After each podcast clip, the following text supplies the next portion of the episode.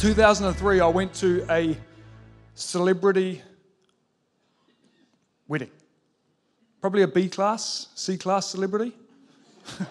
you know, like that, that, you might identify their face, but you definitely wouldn't know their name. Anyway, I went to this wedding and, uh, in 2003 and, and, and just minding my own business. Next thing I knew, there was a photographer, there were photos taken. Next thing I knew, because the, I was in the photo with the celebrity, C class celebrity, uh, they were in Women's Weekly. And so the photo was in Women's Weekly. Fantastic magazine, good for your soul, great. Excuse my cynicism. And anyway, uh, it ended up in, this, in the Women's Weekly, and then my auntie Kathy Ruddock, she saw my photo in the Women's Weekly, and she cut it out of the Women's Weekly. Very proud, auntie. You know, one of those aunties, oh, Hayden, do no wrong. I love Hayden. Hayden, wonderful Hayden. And anyway, just a lovely, amazing auntie, believes the best. And anyway, she, she put this photo on the, on the fridge, a, a, a small, innocuous, unnoticeable thing. She says, I'm proud of my nephew. Here he is on the fridge. Anyway, I have a cousin, her name is Summer Ruddock, who is the daughter of Kathy Ruddock. She has this friend called Kirsten, and her and Kirsten leave their flat in Hamilton and travel to Waihi, go into the house and to see my auntie, Summer's mother. And, and, they, and they walk in there and they happen to look at the fridge. And Kirsten, the friend of my cousin, she sees the photo. She goes, Hey, who's that guy?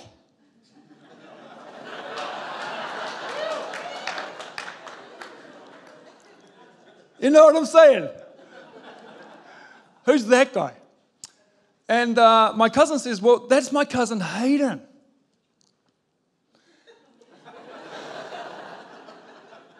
uh huh. And, and someone goes on to say, Actually, you know what? He would be a great match for you, Kirsten. You would be well suited. Uh-huh, uh-huh, uh-huh, uh-huh. Over the next two years, my cousin Summer plants these seeds because let's be honest, she was dating a drongo. And anyway, you would be great with this guy Hayden.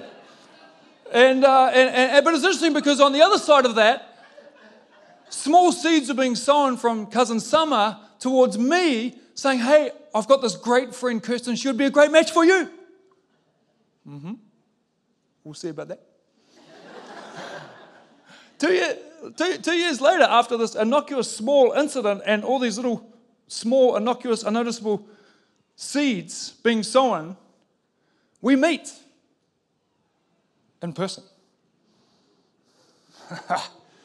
Sparks are flying, I tell you.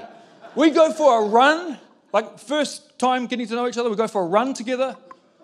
She challenges me to a race, I thrash her.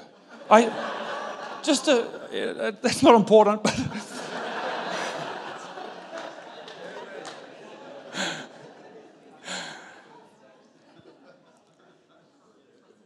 long story short, we end up dating, engaged, married, children, 14 years later, blah, blah, blah. Right? Okay, that's, that's all good, that's good. Not blah, blah, blah. I don't mean like that. I just mean, don't.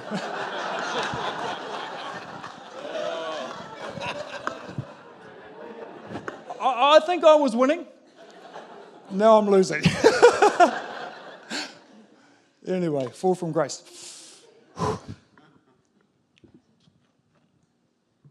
You're looking at these things up here going, what are they there for?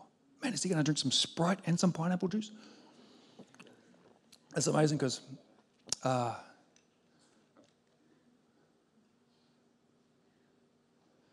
small seeds resulted in big direction, big way of life, big, big decision.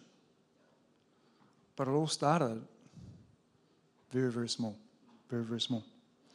There's a kingdom principle found in Galatians 6, verse 7, which says, Do not be misled, do not be deceived. God will not be mocked. God cannot be mocked. A man or a woman reaps what he sows. The other version, the NLT version says, don't be misled. You cannot mock the justice of God. You will always harvest what you plant. It's true, right? It doesn't matter where you're at in your faith, whether you're a Christian, whether you're a church regular attender, no matter where you're at, you cannot mock the justice of God. You cannot mock this kingly kingdom principle that basically what we sow in one day, we will reap in the next. It can also be said like this it can be said, Today is the child of yesterday. Today is also the father of tomorrow. That what you have sown, what we have sown, what has been sown into us in the past from yesterday, we are experiencing the fruit, the harvest, the reaping of that from yesterday. But also, what is true is that what we are sowing right now, what we are allowing to be sown, what has been created today, will be harvested, will be reaped, will be experienced tomorrow. There's a kingdom principle. I'll just say a disclaimer. A disclaimer. There's exceptions to this rule. For example, you might be in the situation here today where you've had great tragedy track uh, come into your life by no cause of your own. For example, you may be a driver who drives well below the speed limit, gets your car serviced, wears a seatbelt, drive to the conditions, do the right things, and yet Someone may have crossed the median strip and crashed into your car, for example, causing great tragedy. I've heard of and know of people who have chain smoked their whole life, lived a long life, and never gotten lung cancer. But it's an exception. People who are financially struggling, winning lotto. There's exceptions to this kingdom principle. But ultimately, the principle in the majority of the statement, you and I, we will reap what we sow. We will reap it. We will eat it. We will, we will receive the harvest of what we're sowing today, but also what was sown previously. I did some research on pineapple juice and Sprite. Fizzy, fizzy drink. Fizzy. Oh, yeah. Get ready for this. We will reap what we sow, we will harvest what we plant. This guy, if you drink enough of it often enough, can lead to type 2 diabetes is associated with increased fat deposits, increased risk of cancer, increased chance of dementia, increased risk of heart disease, causes decay in our teeth because of the powerful combination of acid and sugar, can lead to gout, also known as inflammation of the joints, and has zero essential nutrients. Anyone for a Sprite? Not right now, but maybe later at the beach, right? it's hot. You could tempt me. This guy, pineapple juice, get this, helps remove toxins from our body, helps with our digestion, is a potent cleanser that alkalizes the body, is a metabolism booster, helps you lose weight, the B vitamins present in this stimulate brain function and reduce stress and strain. In addition, pineapple contains an amino acid involved in the releasing of serotonin, which is the happy hormone. It reduces the risk of developing cataract and macular degeneration in our eyes, prevents blood clotting, strengthens your bones, supports skin health, strengthens your gums, and has cancer protective properties. Give it up for pineapple. Anyone want some pineapple juice?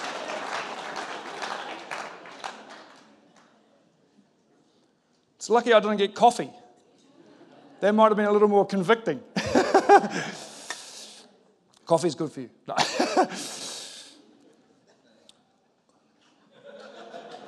Interesting. Just a side note God creates this stuff. Like, obviously, humans process it a little bit, whatever, but, but ultimately, pineapples, God makes pineapples man made, right?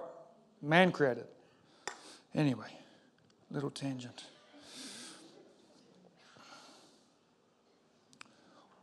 what is true of the physical is also true of the spiritual. We are what we eat. But what is true of our physical bodies, and I just want to say this as well some people have made their bodies and their diets their God. I'm not talking about that today. I'm not, I'm, not make, I'm not saying you should make food your God or your idol because some people do. That's what they idolize. That's what they put in place of everything else as their, as their diets and, and how they eat and healthy and all that. I'm not saying that. But it is good to eat healthy, to look after the temple. Our body is known as the temple that God has given us with the indwelling of His Spirit, which sits inside us. It's a really good and biblical thing to do to look after our bodies, but not put it in the place of God. I'll say that. What is true of the physical is also very true of the spiritual. That ultimately, what you put into your body, the outcome we will experience of that. Bad seed in, bad harvest out. I don't even know if that's good in England, but like, uh, but but in the spiritual realm, we can be planting seeds of God, good seeds in our lives, and we can reap an incredible harvest if we plant the good seeds. But there's also bad seed, which will result in spiritual decline, spiritual unhealth, spiritual rotting, and spiritual dying. We are in a battle, people. We're in a battle. And I want to let you know this morning for myself, it's not easy. That there's something inside of me and probably inside of all of us that we are constantly in this battle of sowing good versus sowing bad that it's really hard at times to continually be sowing the good because let's be honest, we run out of willpower, right? It gets really hard. I'd also say this for the farmers in the room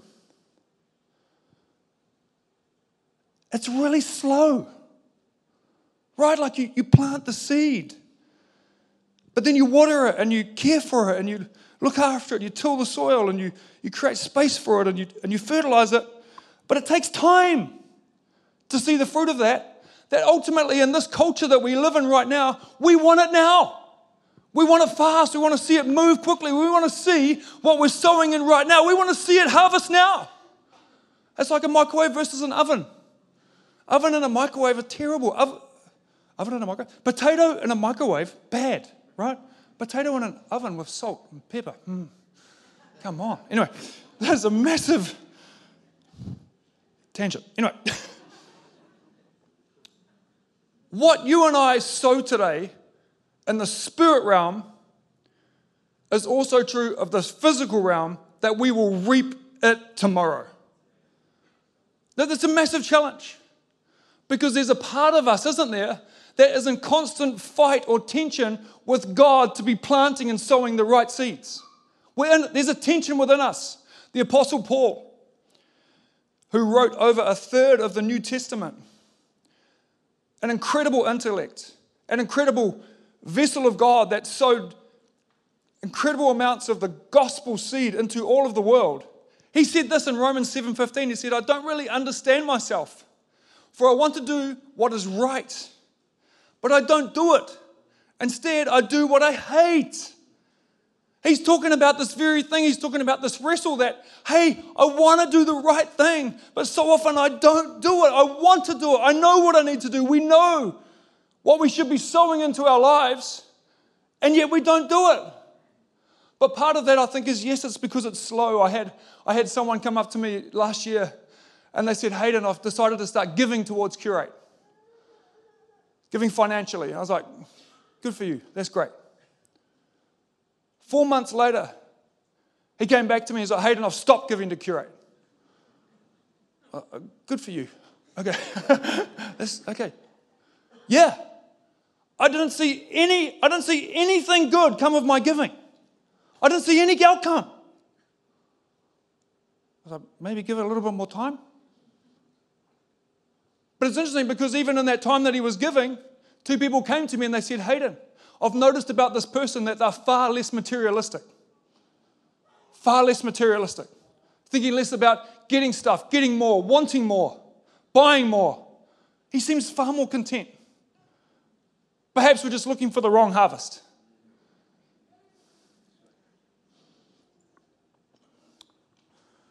Ooh, I don't mean to go there. We can just relax. You know, you bring up the money thing and, you know, things tend to go south from there.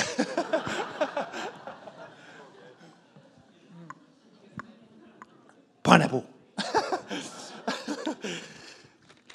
Galatians 6 7. I'll continue on. Don't be misled. You cannot mock the justice of God. You will always harvest what you plant. Those who live only to satisfy their own sinful nature, that is definitely true of me, will harvest decay and death from that sinful nature. But those who live to please the Spirit will harvest everlasting life. Also, another way of saying is that those who live to please God will harvest everlasting life. Whoa! That's like life after this life. That if we live to please God today, we won't just experience a harvest tomorrow, we'll experience a harvest everlasting into eternity. That's something to celebrate. That is really good news. That is really good news, people. For eternity. I know.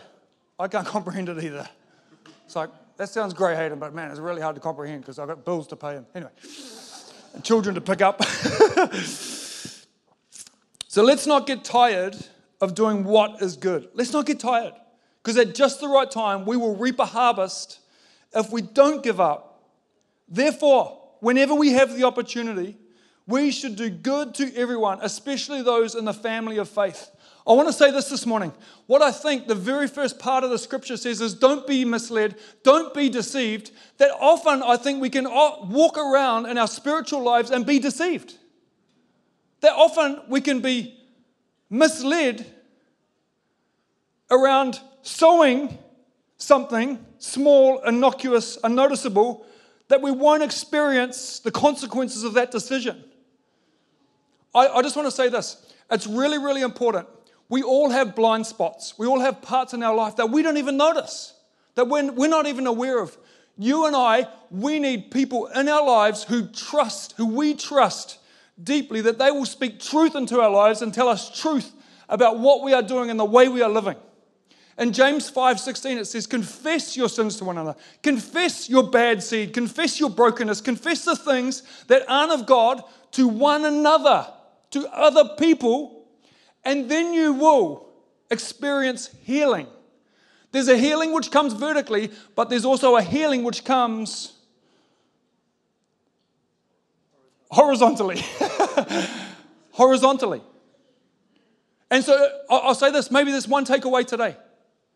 If you want to reap an everlasting harvest, part of it I truly believe, and I'm grateful for the, for the trusted men and women in my life who are able to speak truth into me and tell me truth about my blind spots and what I'm putting in, the way I'm perhaps speaking, or the way I'm perhaps thinking, or the perhaps the way that I'm perhaps acting, that ultimately, without those people in our lives, we will never experience the everlasting life that He truly has for you. So today, may be the takeaway is we need to sow into some relationships where people can speak truth to us. The second thing I want to say is that like begets like. Whatever we hunger for, we will hunger for more. If we get used to drinking Sprite, do you know what you will desire? More Sprite. If we get used to drinking pineapple juice, maybe not too much of it, but you, you, you, you'll desire whatever you feed your appetite, you will desire more of. I don't know about you, but during lockdown, I, I, binged, I binged on some Netflix. Confession moment. Designated survivor. Anyone with me? Confession moment. I, I, started watching the series and, and then and I just keep watching another one. I want to watch another one, another one. Then I'm on the second series. Then I got to the third series. It's inappropriate, and, and so I stopped watching. But, but you know, I, I ended up finding myself binging on the series that, that I just wanted more of that. But it starts so innocuous, so small. It's just a small habit or a small thought or a small start that whatever we focus on will ultimately end up what we have an appetite for. And what is true of all the bad seed and those things in our lives that are incredibly unhelpful is also true of the God seed. That if We, something like fasting, let me just take fasting for an example. Fasting is hard. But what I also know to be true is that more time spent fasting, seeking God, removing ourselves from all our appetites, from all our appetites, you will begin to desire to fast more. That, that small, innocuous morning prayer, that if it becomes a, not just a, a behavior, it becomes a habit, that over time we will begin to have an appetite for more prayer. It's the same with the Word of God. If we begin just small and frequent amounts of Word of God in our life, over time our appetite will become greater and greater and greater. We will harvest the seed of the Word more in our life. We will experience that. It's hard, it's a battle. The second thing is, it starts in the small. Uh, I took a friend to go and check out a beautiful home this week that seemed ridiculously cheap. We went to the home, we started to look around the home, it was a beautiful home, and, and uh, the friend started to point out some of the things about the home. He said, Hey, look up just under that window there, there's a, there's a really tiny crack. I don't know if you can notice it. I was like, Oh, just, I can just see that. He said, Yeah, so that tiny little crack there, the reason there's bubbles on the outside of the paint here, down here further, is because there's water getting in through that tiny little crack and it's causing damage to the inside of the home. So even though the home may look beautiful, the home may look wonderful, there's actually tiny little cracks all around this home that was built in the 90s that over time has actually rotted the inside of the house and that you should not buy this home because it needs a complete abolishment and start again. And I thought, wow, that's so interesting, isn't it? that sometimes it can just be the little cracks in our life, those little glances, those little things of choosing the wrong path on the internet, those little cracks, if left open, if left unaddressed, over time can turn into massive fissures, massive gaping holes. We, we say it like this the fallen from grace. The fallen from grace. It didn't just happen in that moment, it happened a million little decisions back here, small seeded decisions that resulted in this. They fall from grace. I think we need to be a people that fall into grace. That in every thought, every waking moment, that we would go, you know what? I can't do this under my own strength. I can't, I can't sow the seed that is going to reap the sort of harvest, God that, you, God, that you have for my life. Would you help me? I love the story of Brother Lawrence. He wrote this book, Practicing the Presence of God. He, he lived in the 1600s. He was a lay pastor. He spent his entire life washing dishes and fixing sandals. Small things. But he spent his entire life practicing the presence of God in every moment. And he wrote this book that is now one of the most read, well acclaimed Christian books ever read. But no one would have known his name back then. No one would have known what he was doing back then. But he is reaping an eternal harvest. It's good.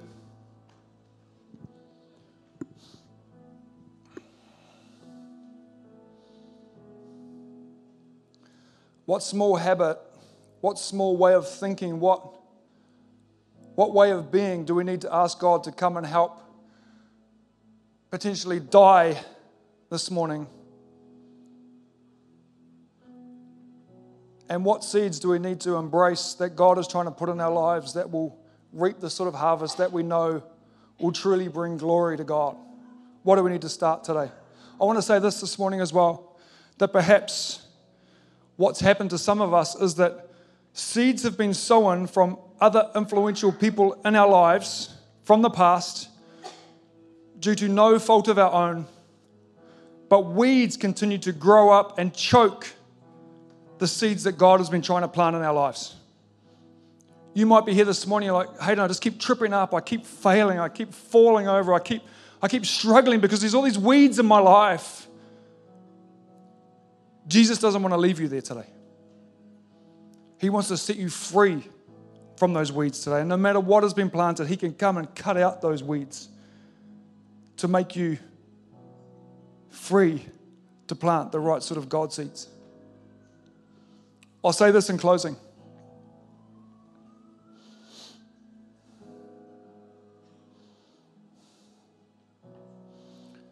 I'll say this in closing it's never too late. Perhaps you're here and you're currently reaping a harvest of more death and destruction than you'd like. Or perhaps you're here and you're just really struggling and the fight's on and you feel tired and you feel overwhelmed and you're just like, Hayden, I, I, I'm experiencing this harvest and I see the harvest over there, but I, I'm just so far from there to here. I want to let you know the good news. The good news is that in Romans 8, it says that God uses everything for the good of those who love Him. That in a moment of changing direction from choosing this path to choosing this direction, God can use all of those bad seeds that have been planted in the past, He can use them for His glory and for His good. That's incredibly good news. All the, all the habits, all the bad way of thinking, the poor, the destructive thoughts, the gossip, the, the overspending, he can use all of that for his good. He can. He can use all of it. I used to work for Tip Top Ice Cream Company.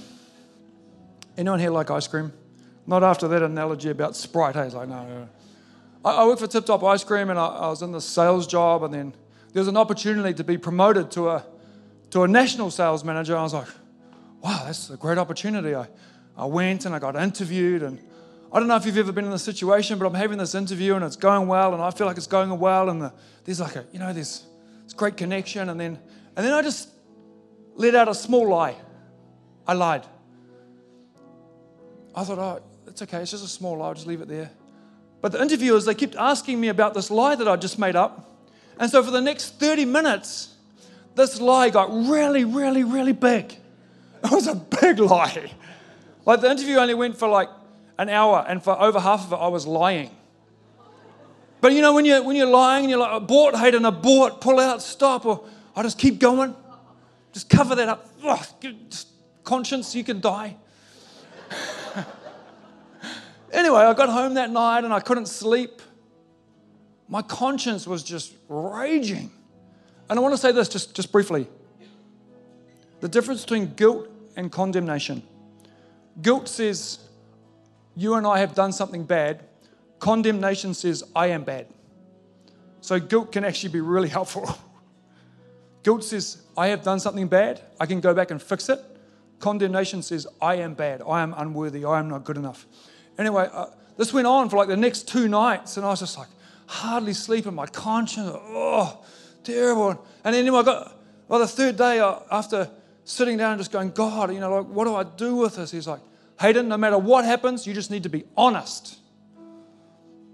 Makes sense? It sounds like something God would say. On the third day, the, the person that's employing this position rings me and says, Hayden, I need to see you in my office. I'm like, great. What's coming? I walk into the office, he's like, Hayden, man, you interviewed so well. Oh, we just, oh, I want to give you the job. It's like, I can't take it. I can't take the job. I can't take it. It's like, what's wrong with you? Why can't you take the job? I said, I lied. I lied. I lied. He said, what did you lie about? I was like, most of it. He's like, what? I was like, you know, seriously, like most of the interview, I lied. And then he said this incredible thing. He said, Hayden, well, well, you know what? That only affirms my thinking. That just makes me want to give you this job even more. I'm definitely not saying this because, oh, yay, Hayden. I'm saying this because God can work all of the tough stuff, the rough stuff, the bad stuff, and use it for His glory. And so if you're here this morning and there's stuff in your life where you're like, man, I've been, I've been sowing the wrong seeds, it's as simple as turning to Him and saying, Jesus, I turn from all of that and I say yes to you, and I am going to allow your spirit to empower me to then begin sowing the right sort of seeds and also use all that other stuff as well. That is good news.